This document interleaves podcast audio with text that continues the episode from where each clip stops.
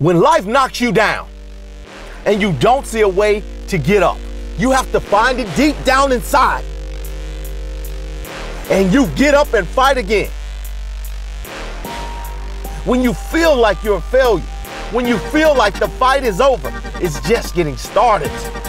In every season, you will go through something that'll help you for the next season.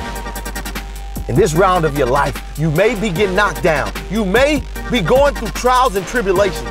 But I tell you, once you get up, you'll be able to fight with strength you never had. You'll be able to do things you never thought you could do. You'll be able to go places you never thought you would ever go. But you have to see it in your mind. You have to see it in your heart. You have to fight from deep down inside of you. That's where the strength must come from.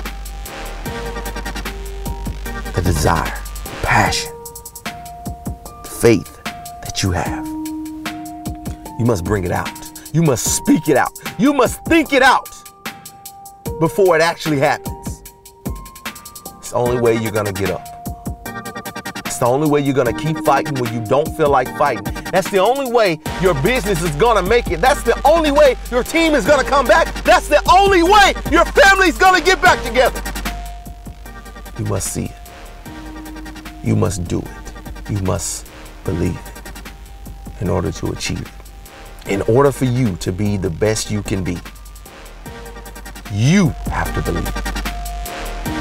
You have to know in your mind that as bad as it is right now, as much as I hurt right now, this is not my final outcome. This is not the end of my story.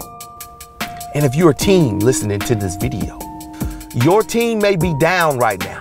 You may have lost the game. You may be losing the game, but it's not over.